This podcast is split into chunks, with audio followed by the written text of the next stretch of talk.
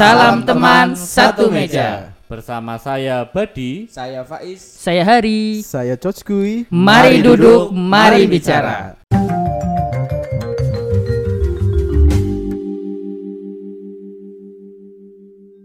Halo, salam teman satu meja. Kembali lagi bersama kita di podcast teman satu meja. Nah, di sesi kali ini kita akan membahas tentang kita kan sudah mulai kemarin kemarin membahas tentang masalah KLC ya atau quarter life of crisis ya.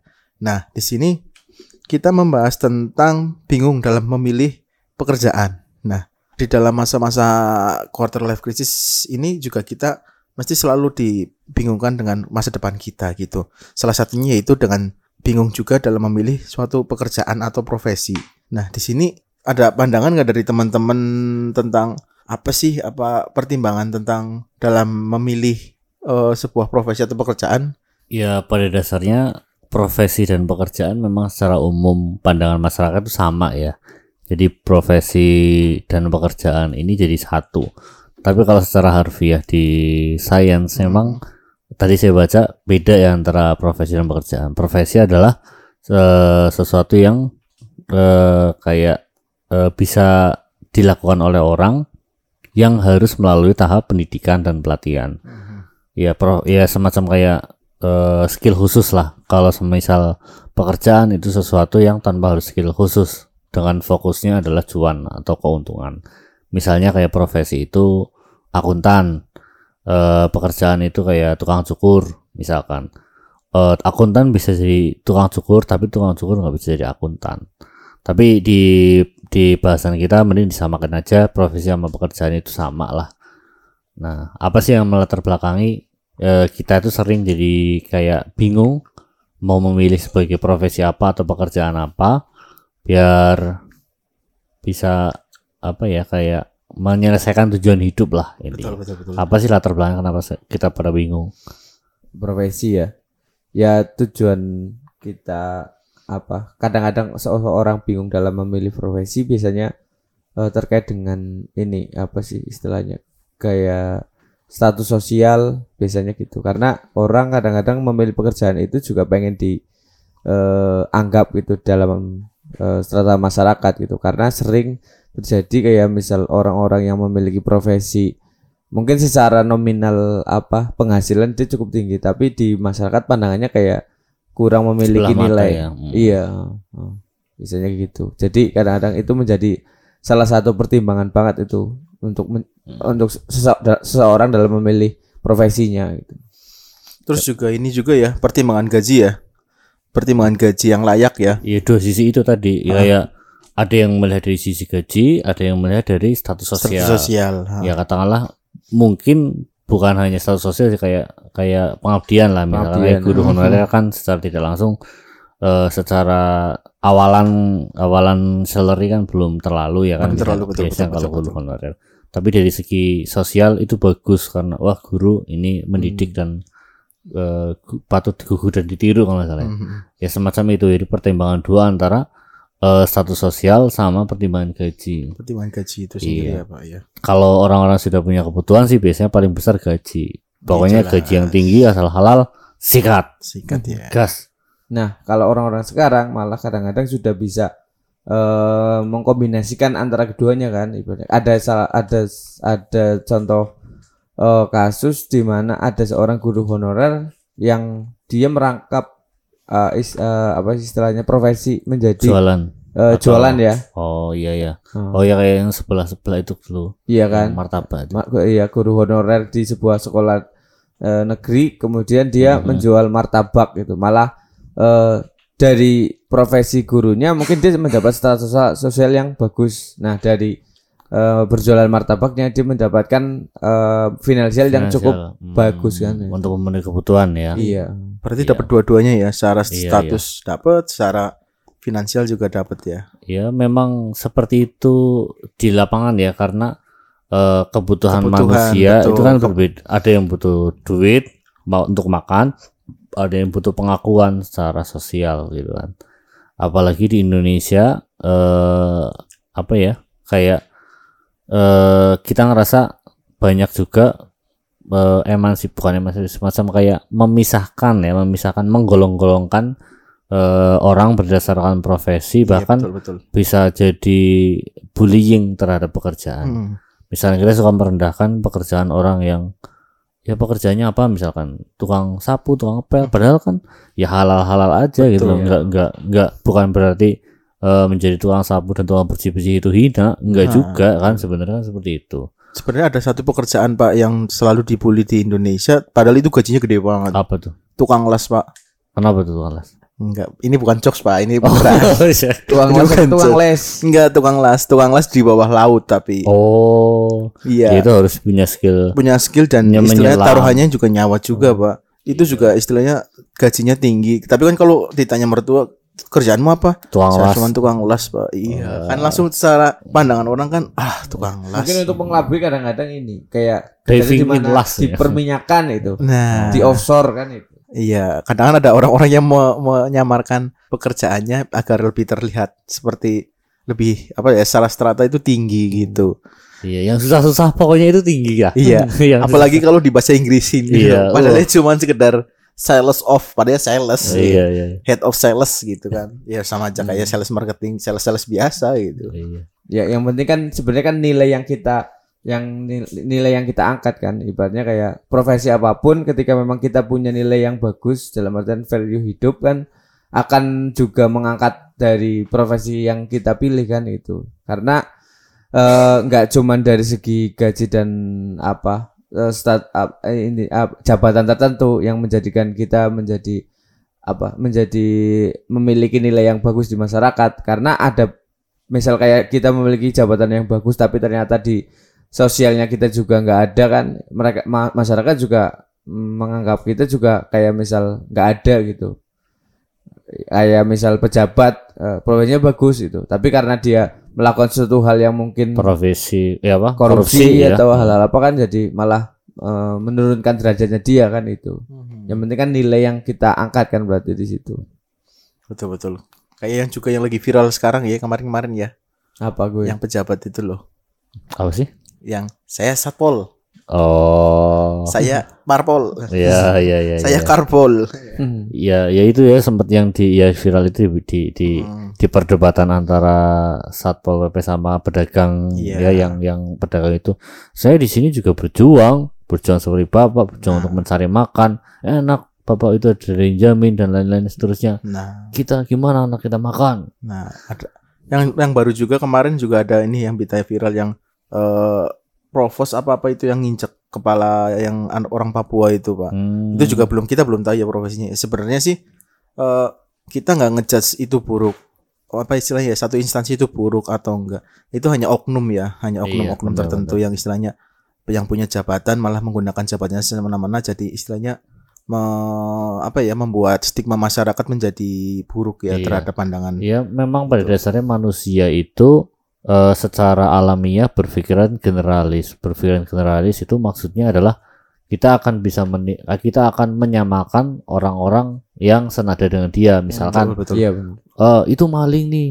Satu desa ada satu orang yang maling, terus di desa lain terus bilang itu desa maling itu Iya. semua ini maling itu. Jadi kan generalis menyamakan satu orang ke semua golongannya itu. Betul, Sama betul. juga dengan profesi. Hmm. Eh, ketika satpol itu ada yang arogan ketika melakukan eh, sidak disiplin PPKM satu instansi kena imbasnya Iya, semua. betul. Wah, satpol jahat, satpol itu keras, Nah. satpol itu gak manusiawi. Padahal, Padahal juga kan cuma oknum, oknum. beberapa orang. ada juga yang maksudnya yang eh, anggota-anggota satpol pp yang baik gitu kan banyak Iya gitu yang- banyak, lebih banyak yang itu cuma nggak kelihatan. Nah, up terekspos, kan. iya, nah, benar-benar. gitu. Ya itu masih masih di Indonesia masih cukup banyak apa ya? Ya mungkin kalau saya lihat kayak keterbukaan pikiran kali ya. Keterbukaan pikiran tentang eh, bagaimana kita bisa melihat eh, suatu profesi atau pekerjaan dari sudut pandang yang lebih bijak atau dari sisi hal yang positifnya. Jadi kita tidak bisa eh, sal- terlalu cepat mengambil keputusan bahwa profesi itu salah, profesi Iya. itu jelek, profesi itu buruk Hmm. Eh, karena setiap profesi sama halnya dengan dunia itu pasti ada plus minusnya, Iya. ada Nah. dua sisi mata pisau. dan Pasti semua ada esensial ya Ya secara esensinya Hmm. itu. Nah, ini nih Pak. kita kan masih bingung nih dalam memilih profesi ya, Mm-mm. profesi atau pekerjaan yang istilahnya yang eh prepare lah sama kita. Nah, ada nggak tips cara atau untuk me- apa ya menyikapinya gitu untuk agar kita nggak bingung nih dalam memilih profesi yang akan kita lakukan gitu.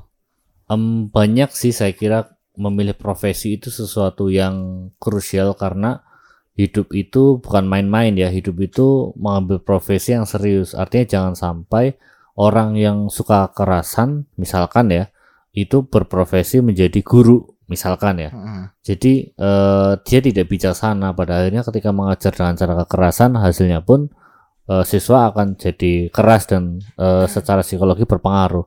Jadi pastikan ketika kita ingin memilih profesi atau pekerjaan, pastikan dulu itu sesuai dengan eh, kapabilitas kita. Ya mungkin semacam kayak passion lah atau pendidikan lah kita agar agar tidak tidak melenceng ke yang lain, tidak berimbas buruk kepada lingkungannya. Betul gitu. betul. Kalau kerja dengan sesuai passion juga itu perlu juga sih Pak karena setiap pekerjaan kan kita sadari, kita pekerjaan itu punya pressure masing-masing. Hmm, Dan iya setiap iya. Pekerjaan juga punya istilahnya pressure yang sangat kencang Dan setiap gitu. orang punya karakter yang berbeda Nah, untuk satu kerjaan nah. kan. Tapi ketika kita bekerja dengan sesuai passion kita, seberat apa pun pressure yang diala yang dihadapi ya, itu akan tetap enjoy gitu. Kita Hmm. menghadapi pressure itu.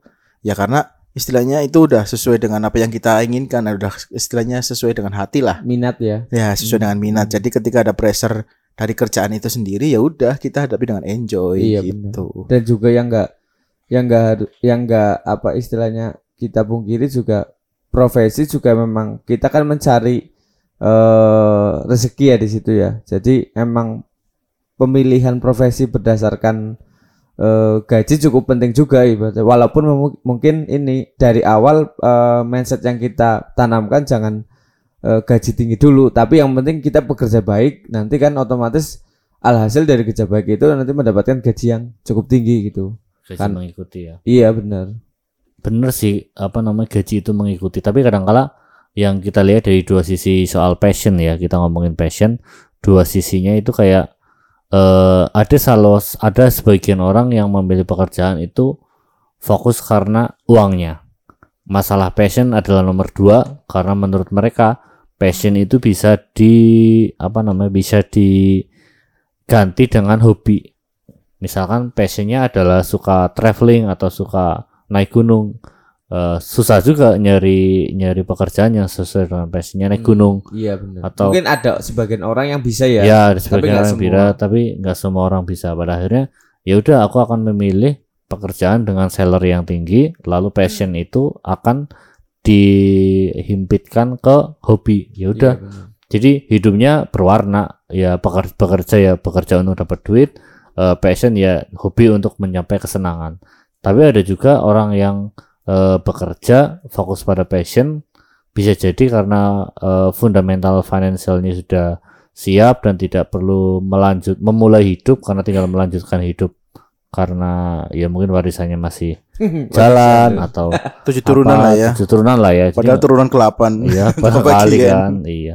Ya itu banyak banyak sekali faktor yang jadi pertimbangan. Iya benar. Terus kemudian juga yang nggak kalah penting ini apa istilahnya kita mempertimbangkan tentang budaya kerja di perusahaan tersebut itu karena Hmm, eh, selain kita bekerja untuk mendapatkan gaji ke kerja juga eh, salah satu media pembelajaran kita kan. Kita bisa belajar tentang karakter di situ kita belajar tentang integritas dan kita juga bisa belajar dari perusahaan itu karena belum nggak nggak nggak menutup kemungkinan kan nanti kita menjadi salah satu pengusaha kan salah satu pendiri usaha kan itu ibaratnya kita bisa mencontoh dari sistem perusahaan tersebut tapi kalau memang dari budaya kerjanya atau dari si ownernya emang nggak bisa di eh, sebagai acuan atau nggak bisa menjadi contoh kan eh, sangat ditakutkan kita akan meniru kebiasaan-kebiasaan yang ada di sana gitu.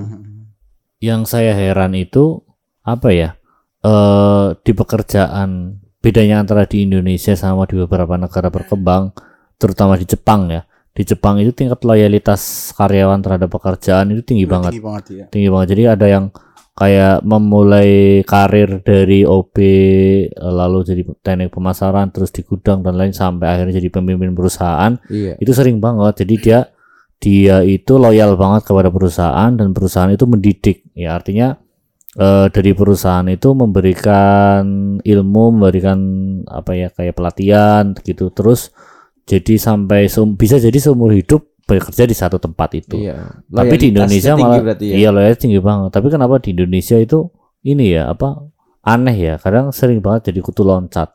Satu ke tahun kerja terus pindah dua tahun kerja pindah dan seterusnya. Apa sih yang sebenarnya terjadi di Indonesia kalau dalam hal profesi itu? Kalau misal eh, motif-motif orang yang kayak pengen pindah kerjaan, pindah-pindah kerjaan biasanya mungkin kan karena dia belum menemukan eh, sisi di mana apa dia tertarik dengan budaya kerja di perusahaan itu biasanya. Karena dia Hmm. mencoba untuk menggali lagi apa sih sebenarnya sih yang saya butuhkan itu. Ya sebenarnya sih itu hal-hal yang kayak berlawanan sih dengan harusnya kan kayak misal ketika kita loyal dengan perusahaan otomatis perusahaan pun akan eh, kayak mengasih reward juga kan sebenarnya Hmm. gitu. Cuman kadang-kadang yang dipikirkan orang juga dia juga eh, memikirkan untuk perkembangan karirnya si orang itu kan. Itu. Heeh. Karena mbok nanti kayak kita udah capek-capek kerja di situ kok perusahaan nggak nggak pernah ngasih eh, hak dan kewajib hak haknya dia gitu. Kayak misal hanya cuman diperas saja kan yang ditakutkan kan kayak gitu. Biasanya kayak gitu. Jadi untuk kejelasan karir mungkin ya, Iya kejelasan ke karir ke depan ya. karir, ya. Kan setiap orang mungkin eh, ketika daftar kerja juga punya angan-angan untuk naik jabatan naik kan. jabatan. Nah, ketika di situ kok apa dirasa tidak memungkinkan untuk bisa naik jabatan ya mungkin nyari pindah. nyari tempat yang bisa istilahnya untuk secara jenjang karirnya itu Hmm. lebih cerah gitu mungkin ya. Apalagi di Indonesia itu eh, sistem perekrutannya kadang-kadang masih menggunakan sistem outsourcing gitu. Yang secara undang-undang eh, si pekerja ini se- sangat lemah gitu si- di mata hukum. Jadi sangat berkemungkinan untuk ketika memang dia sudah eh, memasuki masa senja atau dia sudah eh, eh, produktifnya kurang akan sangat gampang untuk dipecat gitu. Kan itu benar-benar eh, hal yang ini merugikan bagi si pekerja ini gitu.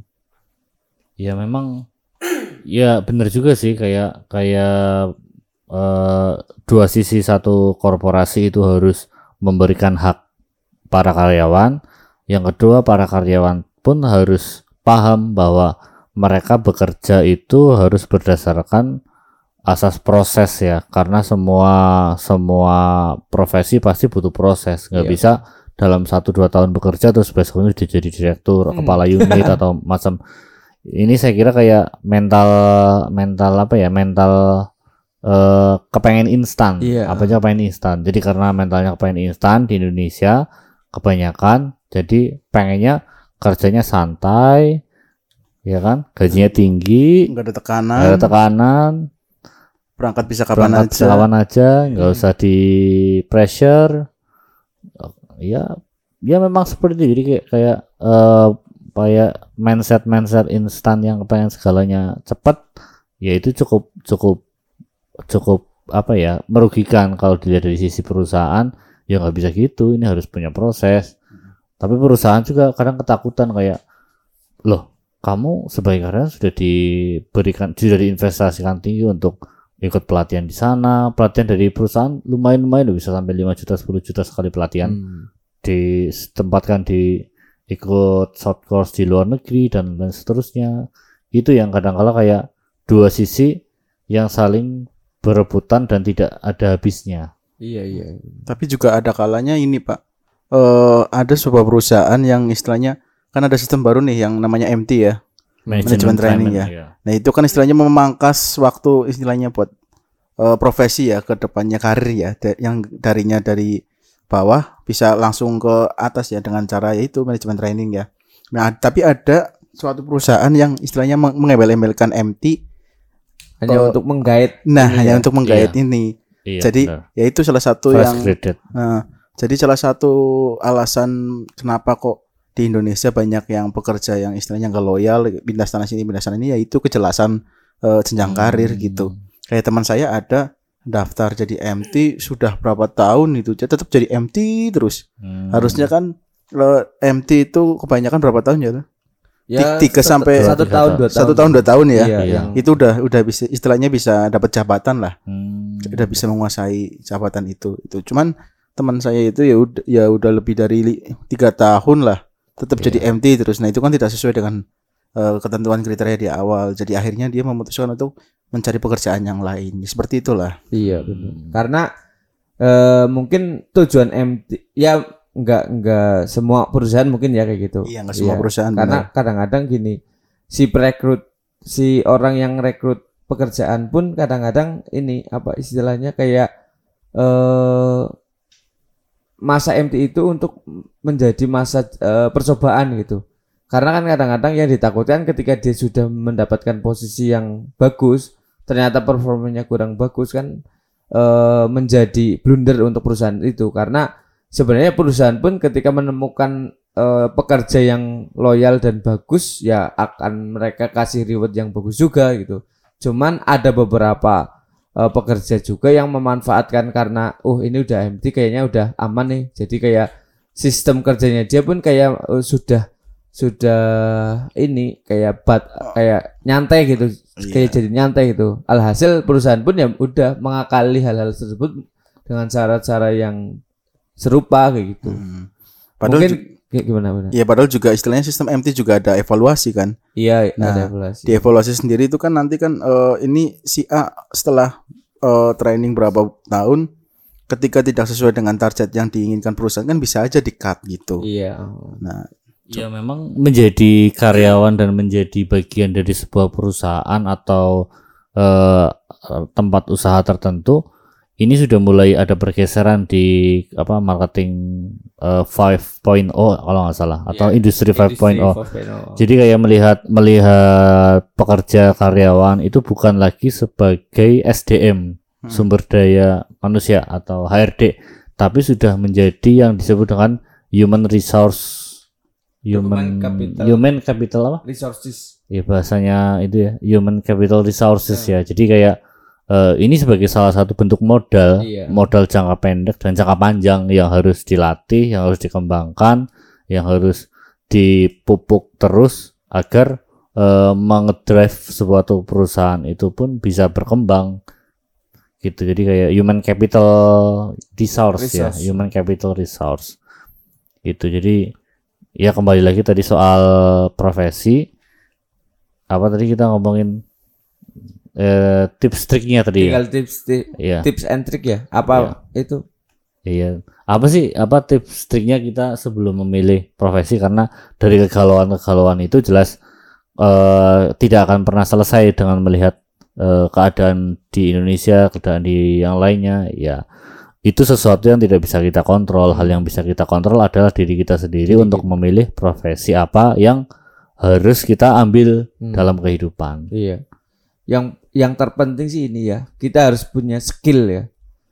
Kalau misal kita sudah punya skill, nah dari situ kita harus ada juga mempertajam skill itu. Karena eh dari skill itu menjadi jembatan untuk profesi yang bagus itu. Baik nanti kita benar-benar menjadi seorang pekerja-pekerja yang bagus atau pengusaha pengusaha yang bagus gitu. Karena ya itu kayak misal kita memiliki skill eh, desain ya dari desain kita bisa bekerja dari eh, di media atau dari desain kita bisa memiliki bisnis eh, apa membuat media kan gitu Iya iya iya.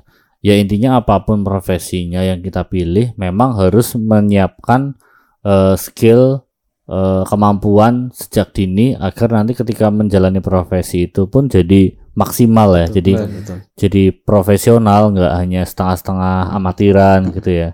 Iya. Gitu kali ya. Terus apalagi nih yang eh, ini jadi teman-teman yang sedang mendengarkan podcast ini yang masih bingung memilih eh, profesi apa yang akan dilakukan, pastikan eh, sudah jauh-jauh hari terutama ketika lagi kuliah sudah mulai berpikir saya habis ini mau ngapain Hmm. gitu. Ya paling trik buat trik buat apa namanya?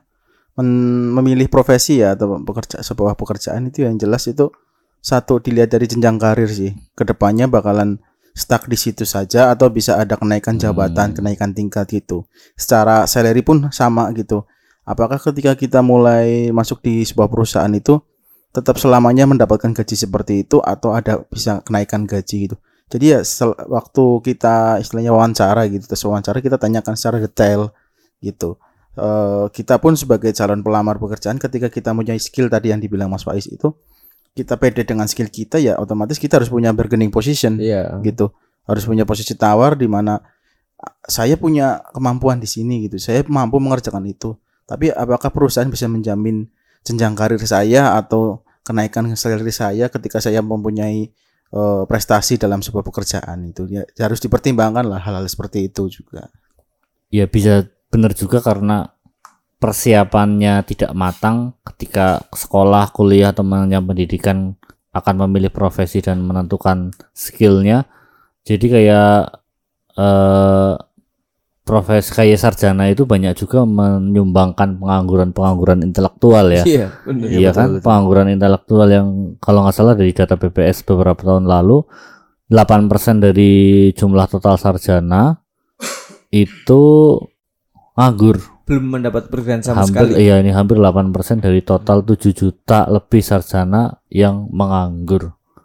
Nah, ini ini cukup miris juga sih sebenarnya. Kayak eh sebenarnya sarjana kan dibantu fungsinya untuk membentuk pola pikir dan membentuk Hmm, betul. membentuk eh, analisa kehidupan. Tapi kalau lulus terus nggak bisa ngapa-ngapain ya Dipertanyakan sama ya. aja dipertanyakan gitu kan.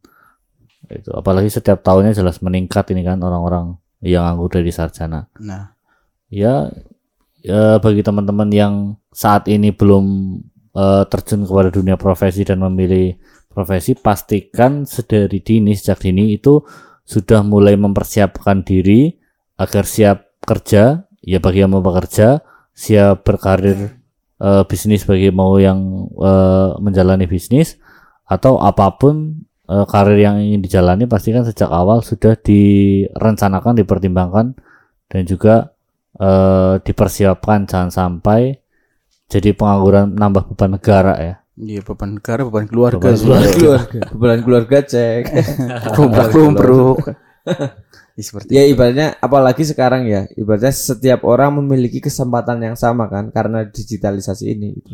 Ya, Jadi betul. kayak ada orang-orang ada orang di desa yang dia bisa jago editing video kemudian menjadi eh, seorang youtuber kan konten kreator. konten kreator itu ada juga orang yang apa istilahnya karena dia jago orasi kemudian direkrut menjadi apa staf ahli di sebuah eh, perusahaan atau karena dia jago campaign dia di eh, apa direkrut oleh sebuah perusahaan untuk mengkampanyekan perusahaan kan itu karena ya itu kembali lagi ibaratnya kayak sekarang kesempatan itu tuh sudah terbuka lebar eh, seiring berjalannya apa per- perkembangan informasi yang begitu pesat gitu. Mm-mm. Iya, apalagi dengan adanya digitalisasi yang saat ini orang bisa mendapatkan uang tanpa harus menunggu bekerja berbulan-bulan. Nah, iya. Bahkan ada sebutan istilah eh, apa namanya multiple stream of income.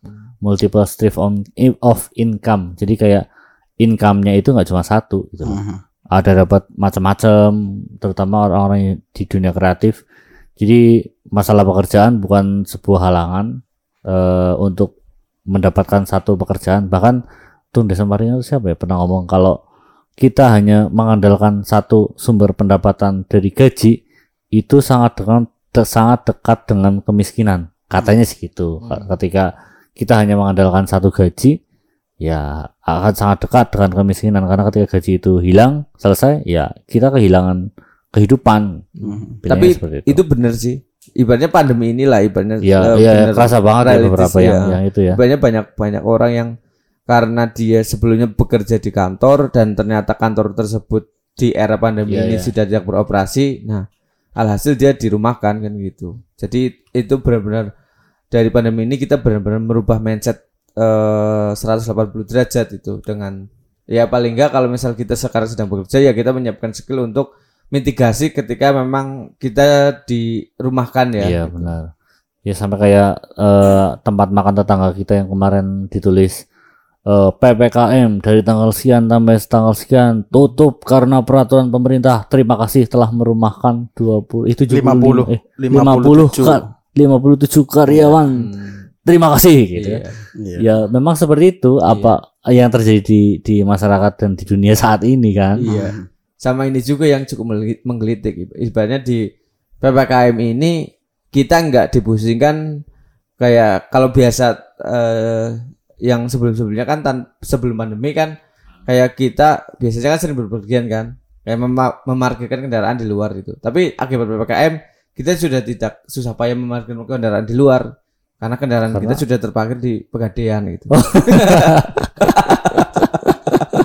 Tolong dur. Iya ya sekolah ya. sekolah Sekolah. Ya, itu karena akibat dari eh apa dia yang tidak mempersiapkan apa skill sedini mungkin untuk yaitu ketika terjadi eh, kondisi yang tidak diinginkan itu dalam hal ini ya misal kayak pandemi ini gitu.